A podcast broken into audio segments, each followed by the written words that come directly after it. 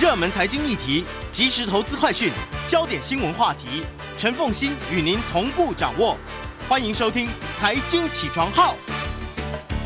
Hello， 欢迎大家来到98新闻台《财经起床号》节目现场，我是陈凤馨。好，我们今天每周选书早起读书呢，为大家介绍的是远流出版社所出版的《疫后大未来》。这个疫当然是疫情啊，就是这个疾病的疫啊，疫后大未来。那么谁是大赢家？我在我们现场呢，一起来介绍这本书的是 JC 财经观点的创办人 Jenny， 她同时也是美股投资学的作者，也非常欢迎在脸书上面 news98 官方粉丝团的朋友们一起来收看直播。好 ，Jenny， 我们先用一句话来说你对于这本书的看法。我觉得看完这本书就是学习适应新常态，然后找到投资机会，迎接更美好的未来。因为这本书的作者其实是从投资者的角度，对不对？然后去看待很多在这市场上，就每一个灾难之下是危险，它也是转机。这个危险的转机当中，谁会变成赢家？它其实有它很独到的一些，它不是告诉你说谁会是赢家，它是告诉你说我为什么，我找出哪些原因可以找到赢家，而我如何找到这些赢家。我归纳出哪一些特色，可能之前的人他有这样子去用过，或者是他具备了这样子成功的特质。那在现在新创的一些产业里面，我要怎么样从新创的产业里面，他可能已经是上市的独角兽公司，找到投资的机会，甚至可以利用这个机会，然后帮助你可以辨识更多其他的就是有潜力的公司。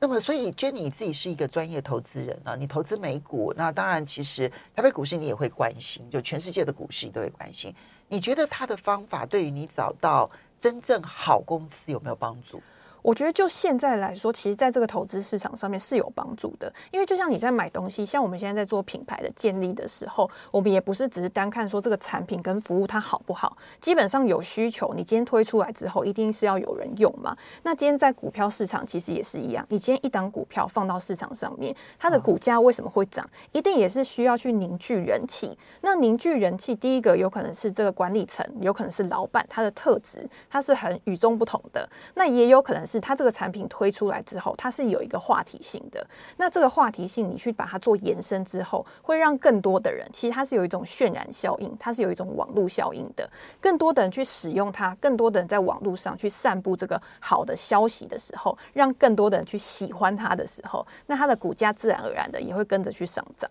好，所以刚刚其实 Jenny 讲到一个重点，其实在投资里头啊，不是只有基本面而已。就基本面当然是其中的一环，但是啊，它就像是凯因斯之前就曾经说过，说投资股票呢，它其实像是选美比赛，那不是你自己觉得谁最漂亮，而是你要去判断这个所有的评审他们会觉得谁最漂亮。所以市场最喜欢谁，这才是重点，而不是你自己喜欢谁。对，没错。所以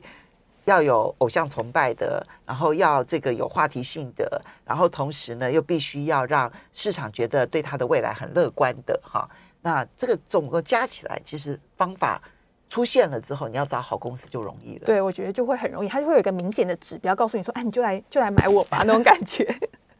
好，我们来介绍一下这本书的作者，很可爱的一位教授哈，这个史考特盖洛威，我们来介绍一下他。好，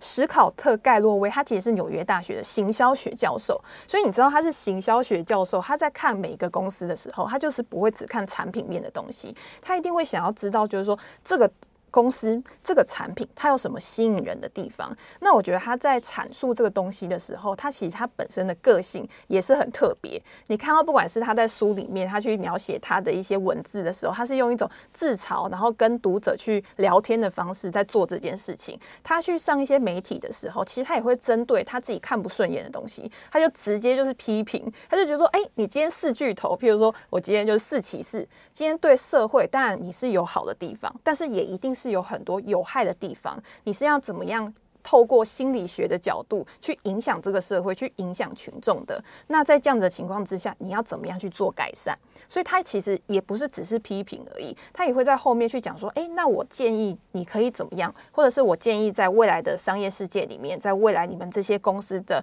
营运策略上面，你可以做什么样的调整？他是可以有一个沟通管道，然后去跟他想要了解的对象，然后去做一个很好的沟通。他算是行动股东主义的非常这个具体实践的人啊。他不是单纯的一位教授，其实他是一个创业家。他创办了，他从大学研究所的时候，他就创办了一个品牌策略公司。然后呢，他创了大概有3到4家公司。那么里面有非常成功，当然也有失败的，但成功的居多，所以让他当然是获利相当的丰厚。那他后来把这些公司呢一一的卖掉之后呢，就专心的去当一个教授。他也并不是一个就是说我当了教授我就在学校里头的象牙塔里头去教学生，没有，他呢自己也投资，而且他都会公开他自己的投资。他在书里面也有说，对对对，比如说他介绍 Twitter 的时候呢，他就会标注说，请注意，我是他的股东。好的，好，就是他自己对于他自己手上有什么持股，他都会公开，然后他也会公开的去批评每一家公司，因为他是教品牌策略的，所以呢，他会告诉每一家公司，到底你的策略出了什么问题？可能你在并购上面，你必须要针对哪一类型来并购，或者你必须要修改你的策略。所以他对 Twitter 其实就开始采取股东行动主义，然后呢去投资，并且去取得了董事的席次，然后希望改变他们的一些这些经营策略哈。所以你看到他是一个非常进入社会的一位学者，对，比较接地气嘛，可以这样讲，对，超级接，因为投资圈里头来讲非常接地气。我之前曾经介绍过他第一本书叫做《四骑士主宰的未来》。你要知道他用四骑士哦，这四骑士在英文里头，在圣经里头是不好的词，代表的是病啊、疾病啦，然后什么战争啦，就是人类的灾难，就四骑士。所以他用这个来隐喻当时的现在的四巨头，也是当时的四巨头，包括了像 Google 啦、Facebook 啦，然后 Apple 啦，然后还有包括了这个亚马逊啦。2017年，我记得2017年出版这本书的时候，大家会觉得说，哇，你挑战这四巨头。不过现在这四巨头现在在美国确实形象上有比较差一点。2017年的时候，其实是这个四巨头，也就是美国的科技巨头，它的股价开始起涨的点，就是你会看到现在从疫情之前是2017年开始起涨，2020年之后，大家书里面有讨论说，那你觉得2020年的疫情，照道理来说是一个资产重分配，照道理来说应该是一个产业打散，我今天再重新去建构的一个过程。那这些产业里面，这些科技巨头跟中小型的企业，它两个之间的差距有没有越来越小？你如果仔细的去看的话，你会发现，不管你今天是在企业的规模，在企业产业的延伸度，在他们的股价上面，其实他们反而是差距越来越大。也就是说，在疫情之后啊，这个贫富差距，企业的贫富差距其实也没有缩小，反而给这些现金很多的人，反而给他们这种资本很雄厚的一些企业更多的机会，可以去并购那些在疫情之后他可能没有办法好好的继续活下去，他必须要找外部资金的公司。没错，谁会留下来，谁会被淘汰，谁会更壮大，谁会呢从此在这个世界上面消失啊？其实这是一个很关键的时候。好，他既然讲说是疫后大未来，那么我们先总结一下，就是他有提出来他的很重要的2个观点，这2个观点让我们来了解疫情前跟疫情后的世界出现了什么大的转变。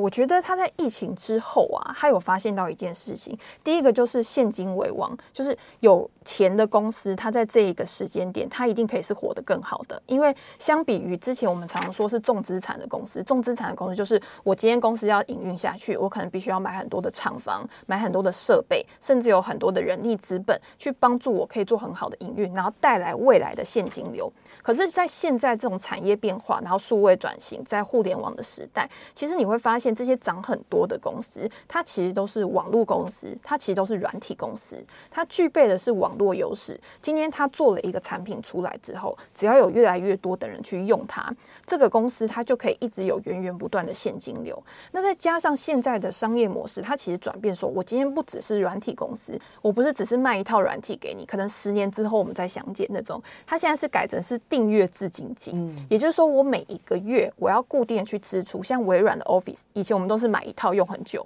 没错，现在呢，我现在每一年都必须被他扣钱。对，你现在每个月都必须给他扣钱。那他讲好听一点是说，哎，我帮你维护，帮你更新，提供给你云端的一些空间，让你可以去好好的保护你的文件，然后让你在每次通知来的时候都让我心痛很久。对，那微软呢，其实在最近几季呢，他也有说，哎，我今天商业版这个要调整了。那如果未来哪一天他个人版或者是他家用版，他也需要去调整它的价格的时候，其实消费者在这一块他是只能比较被动的去接受的。可是对公司来讲，其实它可以有一个更好的一个未来营收来源。所以这个就是为什么这些软体公司、这些科技巨头，它可以一直持续不断去发展的一个原因。那你今天换到其他的，像 Facebook 也是，它全世界有这么多的活跃用户人口，它今天要怎么样去利用它的这些人去让它产生现金流。那书里面其实有提到一个很有趣的一个变化，他说以前啊是品牌时代，也就是说我今天公司我要去推出一个产品的时候，我推出来我要靠行销、靠广告去让更多的人去购买，但是现在已经转变到就是产品时代。我们要稍微休息一下 OK。 那么这个重大转变呢，谁会能够适应得很好，谁就能够活下来，所以这是所有品牌公司的挑战时代。我们休息一下，马上回来。欢迎大家回到98新闻台财经起床号节目现场，我是陈凤馨。每周选书早起读书，今天为大家介绍的是远流出版社所出版的《疫后大未来》。那么这本书的作者呢，是我非常喜欢的一位在纽约史登商学院的教授，这个史考特盖洛威，之前为大家介绍过这个四骑士主宰的未来。然后呢，这一次这一本《疫后大未来》，我觉得从投资圈的角度来看的话，它真的是一本很好用的宝典。我觉得是，对我真的觉得是。在我们现场的是 JC 财经观点的创办人 Jenny， 然后她也是美股投资学的作者，很多他的书迷也非常的爱你，谢谢。欢迎 news98，欢迎在脸书上面 news98 官方粉丝团的朋友们一起来收看直播。好，所以我们刚刚提到他很多的观点呢，其实对我们预判投资的时候，我觉得帮助真的太大了哈。比如说他刚刚提到，他说我们必须要认清，现在是从品牌时代进入产品时代。他不是空口讲这一句话哦。我们刚刚不是提到了吗？他在研究所的时候，念硕士的时候，他就开了一家品牌策略公司，很成功。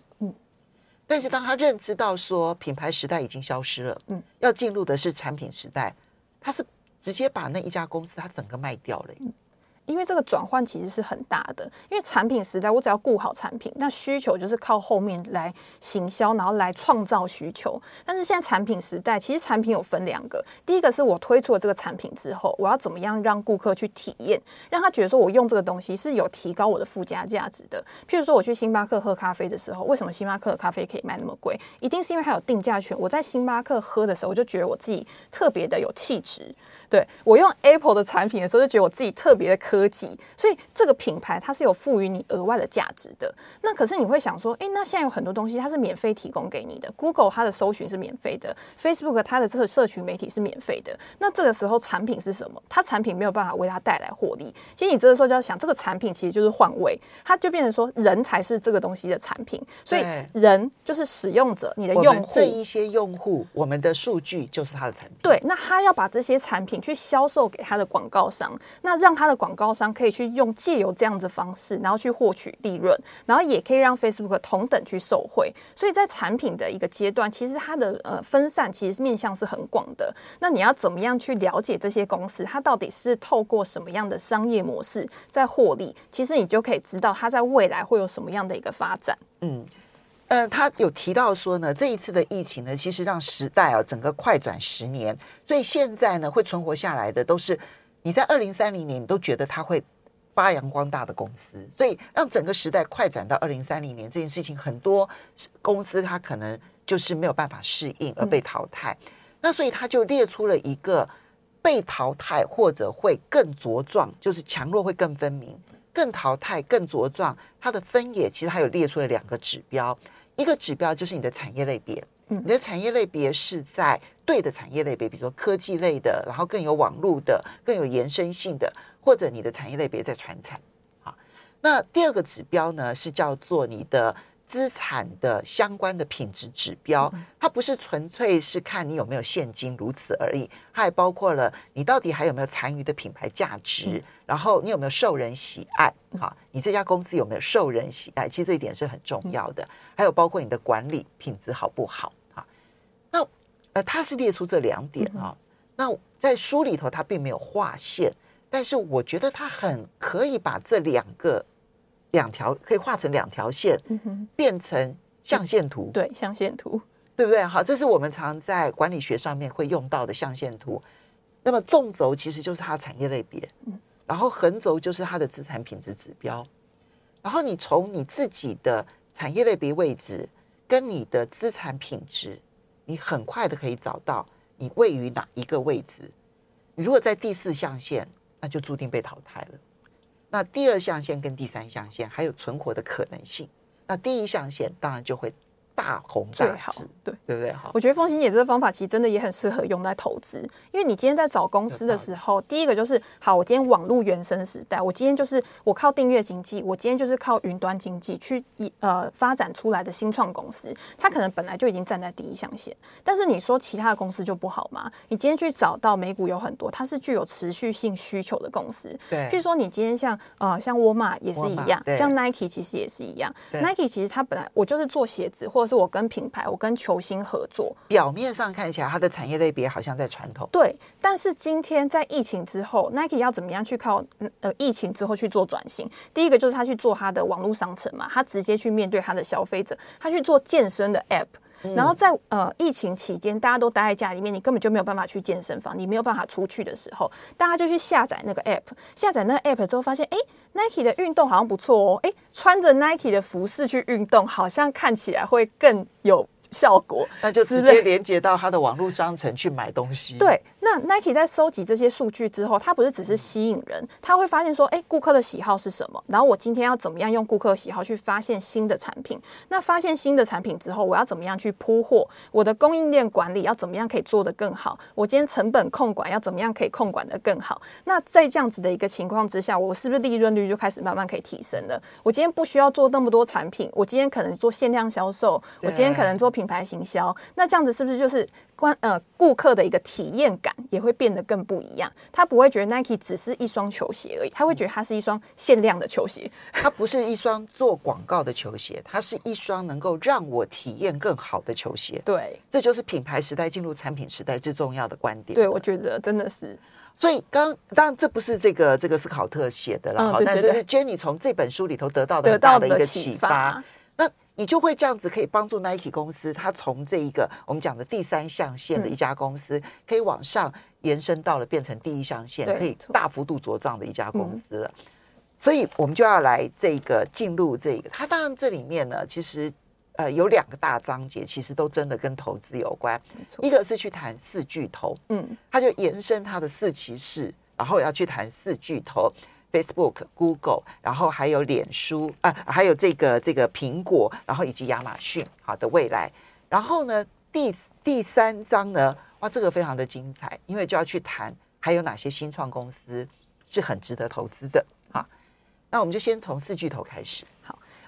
因为我觉得这一本书其实很像他之前四骑士的一个延伸。今天他在四骑士，他去讲这些四大巨头的时候，第一个我们一定会觉得说，哎，这些四大巨头，因为它有网络优势嘛 ，Apple 有品牌优势嘛 ，Amazon 就是它就是电商起家，它现在就是电商之王 ，Google 就是搜寻之王，这些东西感觉就是短时间是没有办法去改变的。但是我们看到的这只是一个表面的东西。那史考特盖洛威他看到其实后面，那为什么这些东西可以成功？那他是不是从后面去用了什么？么样的方法让消费者或者是让他的用户离不开它。其实这些心理学的东西不外乎就是包括你今天你的欲望、人性的一些偏误。比如说我今天为什么想要到亚马逊去消费，第一个就是他永远都是把最低价的东西摆在你前面，然后他告诉你说我创造了一个飞轮，这个飞轮就是我借由吸引更多的卖家跟买家去帮他们做一个媒合，去让这些东西可以做更多的曝光。可是他没有想到就是今天卖家越多的时候，竞争者越大，其实是去压榨到卖家的利润。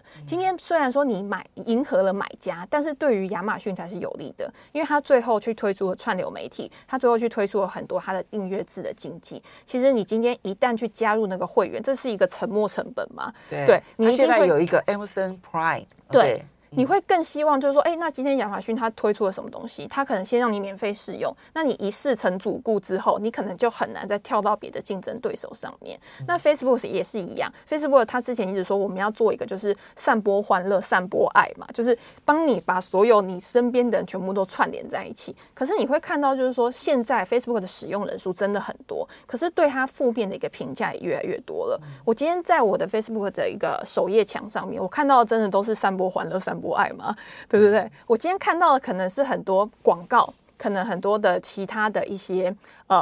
可能我不想看到或者是我不需要看到的东西，但是这会变成一个渲染的一个工具嘛。今天有心人士他可能想要去操纵舆论、操纵一些媒体的力量的时候，他可以借由这些工具。那你这些大型企业他有没有对他去做一个管制？对，现在看起来其实他在各个国家他没有办法很好去做一个很有效的控管，也是现在他很多的一个监管机构或者是各个国家对他采取一些抵制措施，我觉得也是一个很重要，就是影响到它未来发展一个关键的因素。其实呢，这里面呢，不管是 Google 也好，或者是 Facebook 也好，它形容他们等于是现在已经变成广告巨人了。然后它里面讲亚马逊的一段其实让我印象最深刻。他提到说亚马逊它有一个很，当然它这个特殊才能很多人都提到了，比如说它可以用一个愿景、一个梦想，然后去激励它的投资人呢，愿意用很低廉的资金投资它，然后呢，而且不要求短期利润回报，这个在美股当中是非常少见的哈。这是亚马逊很重要的一个能力，但是他把这个能力用在哪里？这点让我耳目一新。他提到说，他把他的这个能力用在非必要但是核心的功能，比如说它需要大量的云端业务，因为我这边要媒合嘛，就是卖家的商品然后跟买家做媒合，所以我需要大量的云端的这些伺服器、这些能量，这些对我来讲很重要。他决定不外包，我自己来做。那我做到极致之后呢，我成立了 AWS， 我变成一个云端服务公司。所以他把他非必要的这个非核心的必要能力，把它转换成为它一个核心的服务业的下一个竞争力，这一点它很厉害。对，我们要少，所以它现在要进入这一个派送体系了，就快递大家都戳了一蛋有道理。我们休息一下，马上回来节目现场，我们继续来评估其他的这些独角兽。欢迎大家回到98新闻台财经起床号节目现场，我是陈凤馨。每周选书早起读书为大家介绍是远流出版社所出版的《疫后大未来》。那么在我们现场的呢是 JC 财经观点创办人 Jenny， 也是美股投资学的作者。那么一起来跟我们谈这一本书，非常欢迎脸书上面 news98 官方粉丝团的朋友们一起来收看直播。好，他谈四巨头很精彩。其实呢有延伸四骑士的未来的这一个这本书里头的基本观念哈，那我觉得大家可以参照着来看。但是接下来就是其他的破坏性创新者，这一些他先把这个很多的独角兽都骂了一遍，就是呢，他觉得现在在资金潮流的推动之下，很多的独角兽都是泡沫。对。因为他有觉得说，因为你今天要上市嘛，第一个上市大家一定会想说，早期的投资人他借由上市之后，他可能先有一波获利，但是你今天投资人他要更理性的去想说，今天某一个产品它是不是真的有这么高的一个价值。他在里面我记得举了一个床具公司，然后这个床具公司呢，它其实就是在它的 S1 就是它的上市说明书里面，他就提到很多科技，他就说布满了整个科技，就是很多很虚华的词汇就对了。那你今天去想一个床具，好，假设我今天床垫或者是床的枕头好了，也许真的跟一些科技棉啊，或者是跟一些科技高阶的一个纺织技术有关系，但是没有到就是可以跟真正的科技连在一起。那上市之后，他那个时候就有说，好像叫投资人不要去投资还是什么之类的。然后也确实上市之后，真的就是形成一股泡沫。所以他在讲这个例子之后，他反而也举了很多个例子，他就告诉你说，哎，真正的具有前瞻性、具有持续性需求，然后真的可以创造网络效应，甚至有可能成为未来的尖牙股、未来的四骑士的公司，到底有哪一些？他提出他自己的看法。这边我特别补充一下，就是呢，刚刚这个 Jenny 提到说，你怎么样去判断一个独角兽是真的有实力还是没有实力？他说你要分辨他们的瑜伽语言。瑜伽，对，他用的瑜伽，他为什么要用瑜伽语言我也不知道这样。不过他书里头呢有举了很实际的例子，我们一看就能够懂什么叫做瑜伽语言啊。比如说他说 Zoom 呢就告诉你说他公司的使命呢是要让影音沟通无摩擦。他说这完全正确，他做的跟他所要做的使命完全一模一样，他没有瑜伽语言，他是瑜伽语言是零，好这样。所以确实他上市之后他的股价其实到目前为止飙升了很多，它是今年需求趋缓之后有比较弱，可是去年真的非常强，因为它完全符合它的使命，对不对？没错，它做的跟它使命一模一样。好，那第二个他讲的是 Spotify， 这就有一点点呢，就是奶油蛋糕的那个奶油的那个味道在了哈。你看看它的公司使命啊，听起来很伟大，就是说开启人类的创造力潜能，提供100万位创意艺术家机会，实现他们的艺术，让数10亿粉丝有机会享受，并且从这些创作者得到启发。方向是对的。他说他的评鉴，他自己的看法，他说好吧，多少算是真的，但是我实在还看不出来西林迪欧要如何的能够开启人类的创造力。就一个好的歌手就能够开创人的创造力嘛，就他这里面有泡沫的问题在，所以他瑜伽话术等级5分。好，这个是 Spotify， 好，并不是不好，但是他觉得有点夸大了。然后呢，第三家是 Peloton， 是一家专门做这个健身器材的订阅制的这样的一个健身器材。然后呢，它的公司使命叫做以最基本的门槛销售幸福。也就是说没有吧，事实上呢，你跟着这一些动作片的这一些教练啊，或者这些去运动，应该不见得会得到幸福吧。好，这样子他卖的就是健身器材。好，所以什么叫做瑜伽话术，然后怎么样去分辨夸大的独角兽，我觉得它这方法蛮好用的。就是你有没有把你的产品跟定位描述的比较清楚，我觉得是它一个蛮标准的一个条件。但是你如果只是用一些形容词，比如说我的产品可以为你带来快乐，为你带来幸福，可是你不知道怎么样去使用它，或者是你不知道它的应用范围的时候，其实对投资人来讲，其实这是一个蛮不明确的一个讯号。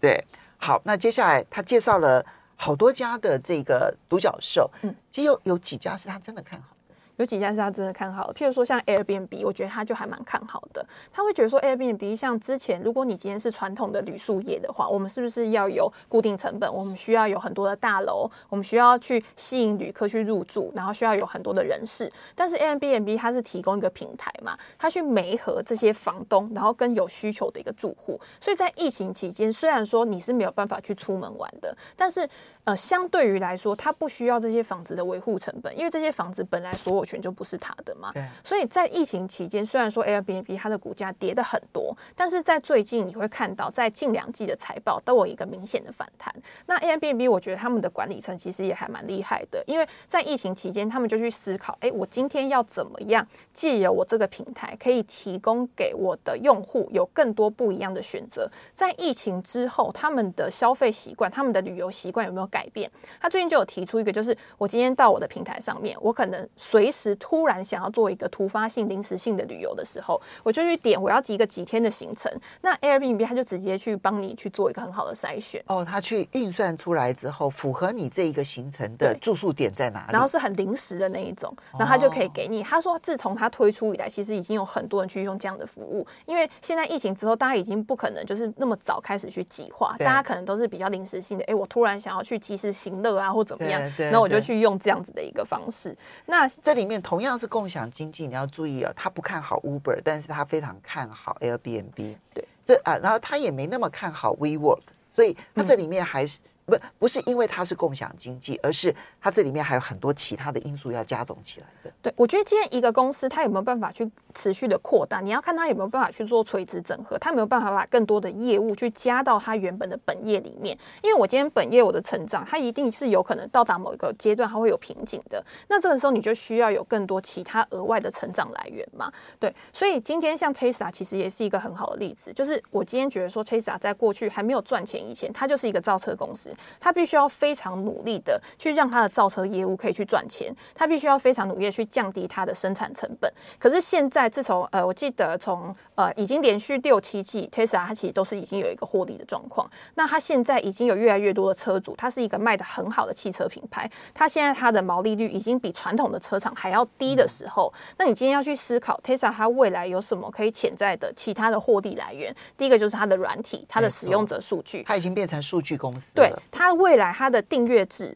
它未来它的一个无人计程车都有可能成为它估值持续去提升的条件。好，疫后大未来非常精彩有趣的一本书，提供给大家参考。非常谢谢 Jenny。